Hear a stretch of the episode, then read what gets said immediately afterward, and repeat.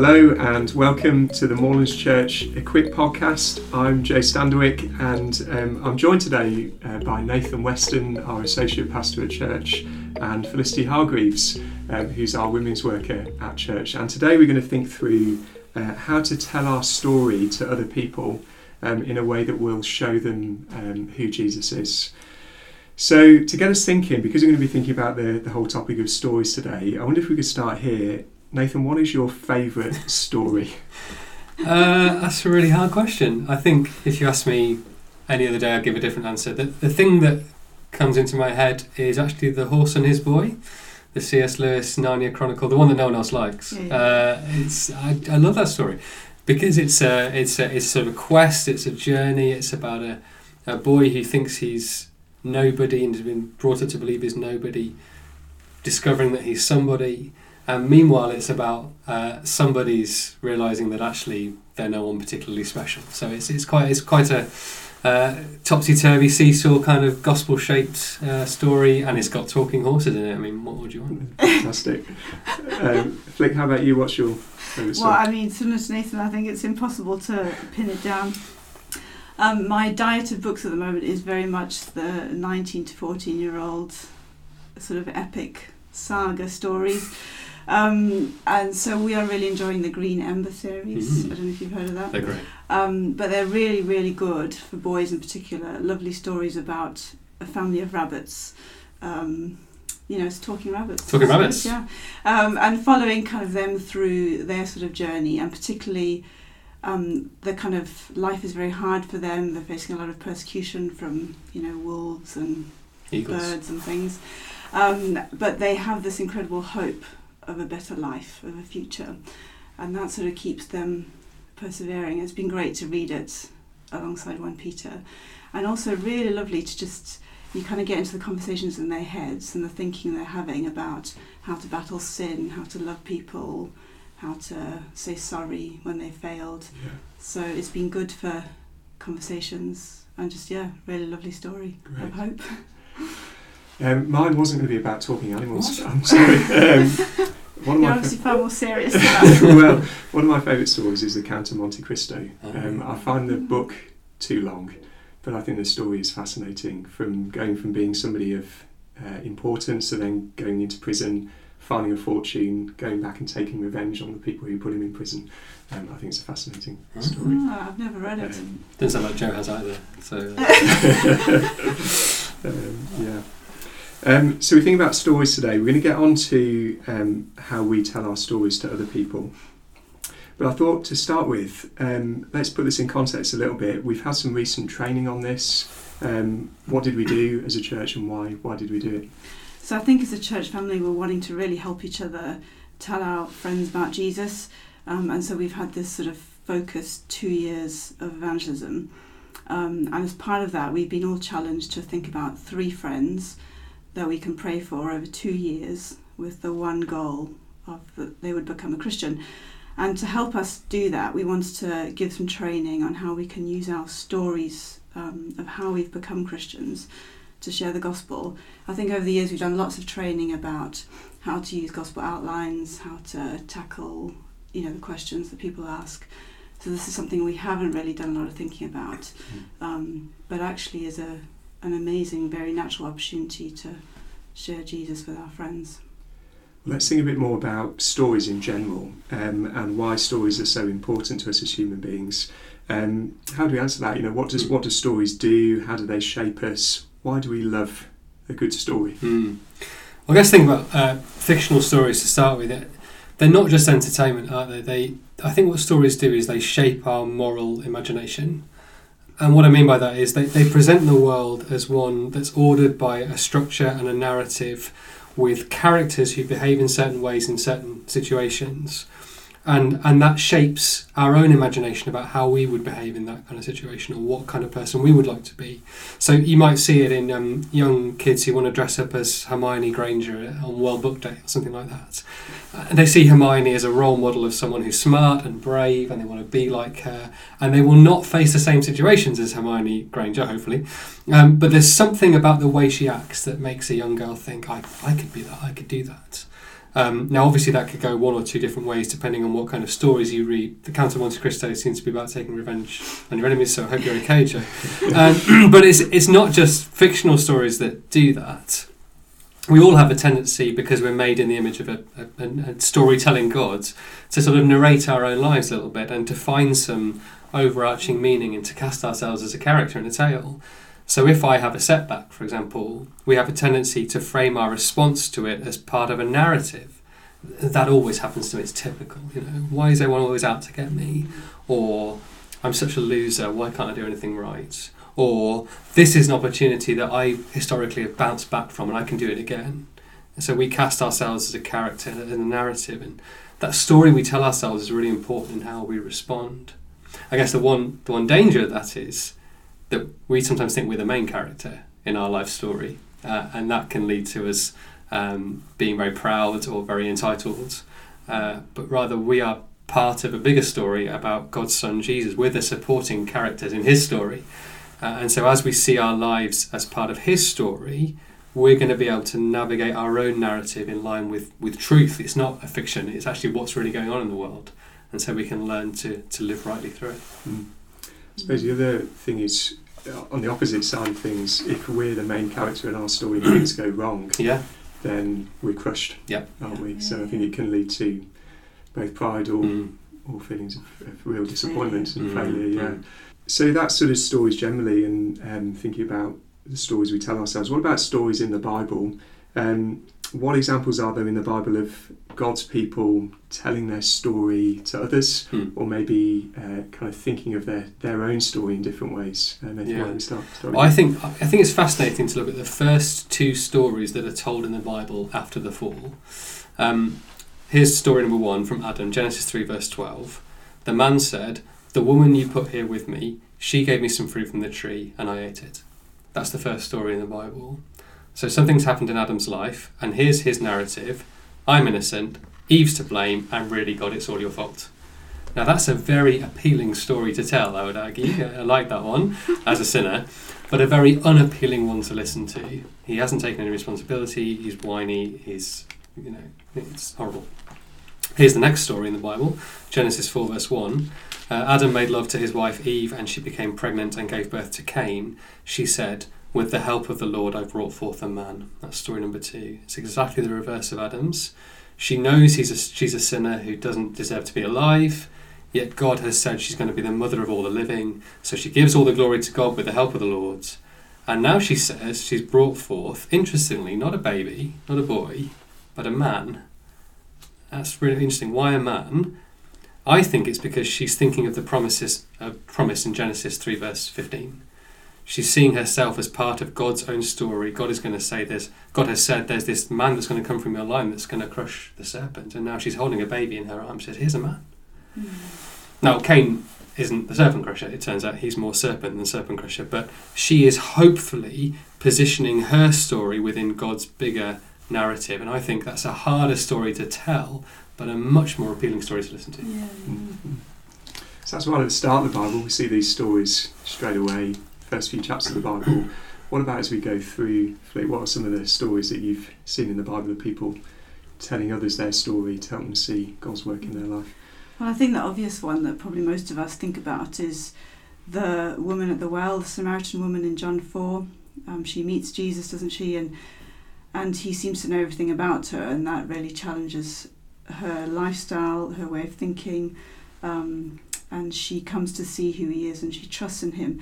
And her f- sort of first thing is to go and tell people about him because she's so excited. But the way she does that is she just basically tells her story. She just goes and tells people, I've met this guy and this is what he said to me. Um, and the result is that they want to go and sort of find out more about who he is. Mm. Um, so the, the kind of powerful bit was her just telling her story. And then I think if you think about Paul in lots of his letters, um, the way he teaches the gospel, the way he helps Christians to think about what it looks like to live as Christians, he often starts with his story. You know, this is what I was, this is how the gospel changed me. You think about Philippians chapter 3, where he talks about all his kind of Jewish heritage. You know, he tells his story of mm. what that was like but now the gospel's changed that. Um, so I think it, it's a powerful way that's used to tell people about Jesus. Mm. And the interesting things in those examples, I think, is as they tell their story, they fade into the background Mm. a little Yeah. bit, and Jesus comes Yeah. into the, the foreground. Yeah. And we'll think more about how we tell our stories in that kind Yeah. of way. in a And that's bit. interesting, going back to what Nathan was saying, we make our stories about us, don't we? But Mm. very much in, in those examples, the reason they're telling the story is to put the focus on the gospel and on Jesus and not just what's happened to them. Yeah. I think a, a helpful one to go away and read and to think about is Paul's defence before King Agrippa in Acts 26. It's long, I, w- I won't go into it, but um, worth reading. And at the end of the the speech, Agrippa says to Paul, "Hang on, are you trying to make me? Are you trying to persuade me to become a Christian?" And Paul says, "Yeah, I am actually." And the it's a masterful way of how he tells his story, and it's all very very natural, but he, he moves from his own experience to talking about Jesus in a way that Agrippa says, You're trying to convert me, aren't you? And Paul is very funny and cheeky about it. He says, I want everyone to be like me, except I'm not except not in prison. Mm. Um, but it's lovely and well, well worth studying. Yeah. So it's worth saying and, and remembering that every Christian who's been shown mercy by God has a story to tell Mm. of God's grace to them, of how Mm. God has worked in their life. Um, I think the question we want to grapple with a little bit together is how do you actually go about doing that? Um, so how yeah how do we start sharing the story of how God has worked in our life with other people? Well, I think a lot of it is just realizing the opportunities that you have to do that in day to day life. I think often when we think about telling our stories, we think about a kind of formal, upfront, really well rehearsed kind of speech, I suppose, about you know what what difference the gospel's made, etc. But actually, I think as Christians we have loads of opportunities every day to just hear, to share something of our story and something about why we love the love the Lord Jesus. So it could be anything from questions about I don't know, why do you live in Lancaster or why do you do your job or what do you do in your job or what did you do at the weekend? All sorts of things like that where you just have an opportunity to say something about who you really are and what really matters to you. I think it's important to say that um, you are not the woman at the well, and you are not the Apostle Paul, and you're no one. You are you, and your story brilliantly is part of God's bigger story about His Son Jesus. And you might think you have the most boring, everyday story in the world, but because it's a story about Jesus and about death and life and heaven and hell and sin and forgiveness and eternity, then that's a that's a fascinating story, regardless of whether your conversion was particularly spectacular or not, or whether you've had a fascinating life or not. Actually, to be able to to speak, to just tell people authentically your story. Don't you don't have to try and make it into somebody else's story. Tell yours because that's the story that God that you're living in God's world. Um, and try to think, well, what can I say about who God is and who Jesus is because of what's happened to me? Um, I think we're very good, aren't we, at, at just telling stories to each other about our lives. I think that is just a normal part of our conversations all the time. And we're very good at talking about the what has happened. So, you know, what did I do at the weekend or what did I do in my holidays or um, but I, I think as Christians we can be better at talking about the why. Why do I do those things or why do those things matter to me? Um, and share something more about, you know, our worldview and our hope in the gospel. Yeah, I was reminded about the the sort of the power of telling a story recently. Chatting to a student, and a student was asked by a friend when they were out one night, uh, "Would you convince me that God is real?" and the student then told his story of how he became a Christian, how he came to know God, and um, just struck me that the instinct there was to use that opportunity Mm. to Yeah. tell his story in a way that would help his friend to see mm. this is who God is. Um, so maybe we don't have opportunities like that all the time. Um, it, it'd be worth thinking when when do those opportunities come for us, just in everyday life and everyday conversation? When might we have opportunity to say more about the why and tell something of, of God's story? Mm. I think it can be very small things, can't they? So I think it's worth thinking through what are the conversations you have a lot. So at the moment, in our stage of life, Stephen and I are having a lot of conversations with people about why our children don't play in a football team on a Sunday. And my instinct always, when they ask me that question, is just to say something like, "Oh, we're just not free on a Sunday," because I'm afraid to say anything more about the why. Um, but actually, that is a great opportunity to say something more and something about, you know, what we believe as Christians. You know, we don't want to, them to play on a Sunday because we love our church family. We love um, learning more about Jesus from His Word, and that is something we are excited about and we don't want to miss, and that's why um, we don't prioritise football on Sunday. Mm-hmm. Yeah, and I think it's important to, to remember that that it, when we're telling our story, yes, if we, if we if we do if we have the opportunity to, to actually tell our story to someone a captive audience like your friend, the student, or we're doing something at a um, a, a, a, public event or whatever, yes, you want to structure it with a beginning, a middle, end, and think really clearly about that. But it's okay for your story to come across in fragments and little bits and pieces and comments here and there over the course of a, a longer term relationship. That's totally fine. Taking the long view is important. And um, yes, w- you might be someone who's tempted to, as soon as you get a gospel opportunity, to just start splurging, which is great, fine, better than saying nothing. But it's equally um, good to uh, remember to say something that's important and relevant and helpful. It doesn't have to be the whole thing. Mm. Um, and the other thing to, to, to say is that people will ask you questions if you ask them questions, if we're interested in the people around us, if we're saying, you know, if we're asking them about their story, about, okay, why do you do that? What, what, what, why do you live in Lancaster? Why, what took you to a job like that? Um, why is it important for you to do this? That kind of thing. Um, hopefully, that will at least give them permission to ask you the same question back. We were seeing it um, in 1 Peter, weren't we, on Sunday, that importance of living a life in such a way that makes people ask why. Yeah. Um, so, yeah, so as well as asking other people questions and inviting the same question back, this has got to be done in the context, I suppose, of a, a distinctive life, some, some, a, a way of life that's different. So it might be that you're at work and something's gone wrong, and you stand up or sit down and say, I'm sorry, that was my fault. Be amazed how rare that is in yeah. the world of work generally. Yeah, to say sorry. To just say, I'm really sorry, I, I messed up, it's all my fault, sorry. Now, that might not lead to an immediate conversation, but if that is your habit, if that is your character, if someone notices you're someone who's just okay with saying sorry and you're a humble person, what's that about?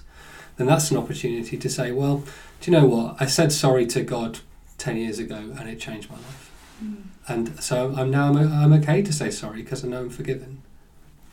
Then stop talking and see what happens. I think that's a brilliant way of telling a story. Mm. And I think it's good to th- to think to be prepared for that because so that when they do say to you, "Wow, you say sorry a lot. Why is that?" that you actually have a an answer because most of us are not great at thinking on our feet and we shy away from saying clear things. And we just say, oh, I don't know, just think it's good to say sorry, you know, rather than using it um, mm. to tell something about our story. Mm. What if there's somebody listening who says, I'm just not a very good storyteller and I don't think I can do this and I don't know what to say in, in that moment and I prepare and then it all goes out of my mind. Mm. How do you encourage that person? I think we're all like that. yeah, I don't think you, I don't I don't think very few people are actually really really good storytellers. But what we're talking about here is not um, narrating a wonderful um, uh, story with lots of lots of wonderful language or a, you know a, a, fantastic arc. What we're doing is just saying what has happened to us. Yeah. What's happened to you? What does it tell you about God? Um, I uh, used to be a very really really angry person, but after after about 10 years following Jesus I've really seen some change there. That's enough. That's enough to just start the conversation going. That's telling your story uh, even if it's not you know talking rabbits. And also actually we we all do do it all the time naturally even if we don't think we do. So if you said to me how's your week gone? Flick well my response to you is telling a story isn't mm. it? I'm going to say well this went well or this went bad or I can't really remember or um, so I think as Christians it's thinking okay that is a question we're going to get asked all the time so how am I going to answer that question that's distinctively Christian rather than just saying something that everybody else um, says. And one more thing on that remember that we are telling our story as a church. We're not, we're not on our own. You're, you might be the best placed person in your friend's life to tell them about Jesus, but it's not solely your job to be the single person who takes them from death to life. A, that's Jesus' job by his Spirit, and B, that's us as a church together. So um, if you do get a bit tongue tied, if you're not a natural speaker, then say, well, um, I'm not very good at explaining it, but I know a few people who are better than me. We go to church on Sunday. Do you want to come? That's a great way to start. It also reminds me that there might be opportunities where we can share what's happening in somebody else's life in a relevant way. I know somebody who's gone through a similar thing to you, and this is how God helped them through that. Um, we've got other stories to tell in our church family as well, as well as our own. And I, I think let's use each other as a church family. I think we're not always good as Christians at talking to each other about our stories and at helping each other think about how the Lord has changed us or helped us or and if we're better at just sharing our stories with each other and speaking more about the why and not just the what, it'll become more natural Mm. to do it with our non-believing friends. Mm. Final question. Um, as we're telling our story to people who don't believe in Jesus, one of the things we really want for them is that they too would believe in Jesus. So we want to persuade them Mm. that this is not just a story that we tell ourselves to bring comfort to us, but it's actually a story that could change their life as well because the gospel story is true. Um, how do we do that? How do we talk to people in a way that aims to persuade, maybe in a similar way to Paul Mm. in front of Agrippa? Mm. How, would, how does that change the way we, we, we tell our stories? Yeah, I, th- I think a lot of it depends really on the person you're talking to, the nature of your relationship. It could be that um, you have the kind of uh, relationship with someone where you can just say, "Look, we've been talking, we've been friends for a while. You, you know I'm a Christian. Um, you know you know something of my story. I'm really keen for you to meet Jesus, and I'd love you to have the kind of the story that I've had. Would that interest you at all? Would you Would you want to find out more about that?" Um, but it, it might be that you're not quite there yet. I think um, simply finishing a, a conversation like that, a story like that, with a question that invites some some kind of response is often uh, helpful. So Agrippa, back to Acts twenty six, King Agrippa, um, Paul says to him, um, he, he says, "What I'm saying is true and reasonable." The king is familiar with these things, and I can speak freely to him. I'm convinced that none of this has escaped his notice because it was not done in a corner.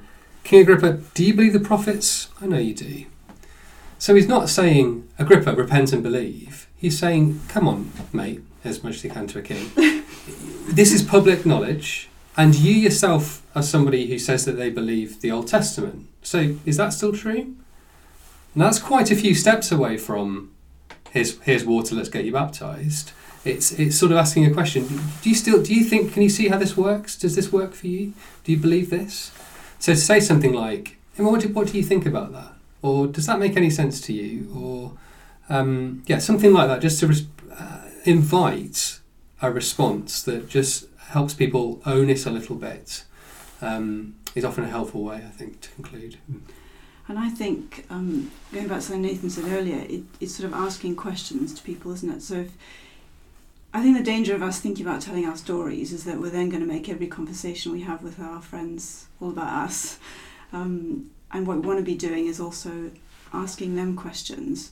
So, for example, something's hard, I don't know, they're going through something hard or they're really worried about something.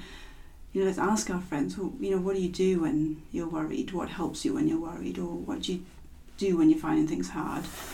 Asking those kind of questions, um, hopefully then they'll ask us back, won't they? But also it starts to just help them to see maybe how some of the things they're turning to are not as great Mm. as, you know, what we have. Any final words on this whole topic of telling our story to other people? I think it's a good habit to um, look at the stories that are in our world and think what what view of the world is this giving me. Um, just as a, it doesn't have to be sort of like a, a big study every time you watch Netflix or whatever. But what what is this telling me about the good life? And particularly if it's a story out in the public sphere, what is that telling me about the world? I haven't watched the David Beckham documentary, but people, some people I know have. And I was saying it is fascinating remembering that time when they were, uh, David and Victoria Beckham were basically worshipped as idols and then in the next breath completely torn down. And you think, what does that tell us about what we want? What does it tell us about who we are? And if that if someone is is talking about another story, then that can be a helpful thing to do. What why do you think that happens? Why do you think we do we push people up in order to pull them down? Why do you think that, that happens? And it might be that you can not only tell your own story, but perhaps reinterpret some other stories that are going around in the world in a helpful way. Hmm. And I think let's be encouraged that this is not something we're sort of adding to our to do list of what we should, as Christians, be doing, but we're doing it already. We're always telling our story. So this is just how can I be more deliberate about doing that mm. in a distinctively Christian way and in a way that makes people want to know about Jesus. Brilliant. Thanks so much for being here for this conversation. Thanks, Nathan. Thanks, Flick. Uh, next time on the podcast, we're going to be thinking about 1 Peter, which we're doing at the moment in church. We're hearing on Sunday mornings. And we're going to have a Q&A uh, with some of the questions that have come in about 1 Peter. Um, I thought I'd end with 1 Peter 2, verse 9, that I think you know will lead us into the next podcast, but also I think it helps us as we think through this whole topic of telling our story to others. Peter says this to Christians You are a chosen people, a royal priesthood, a holy nation, God's special possession, that you may declare the praises of Him who called you out of darkness into His wonderful light.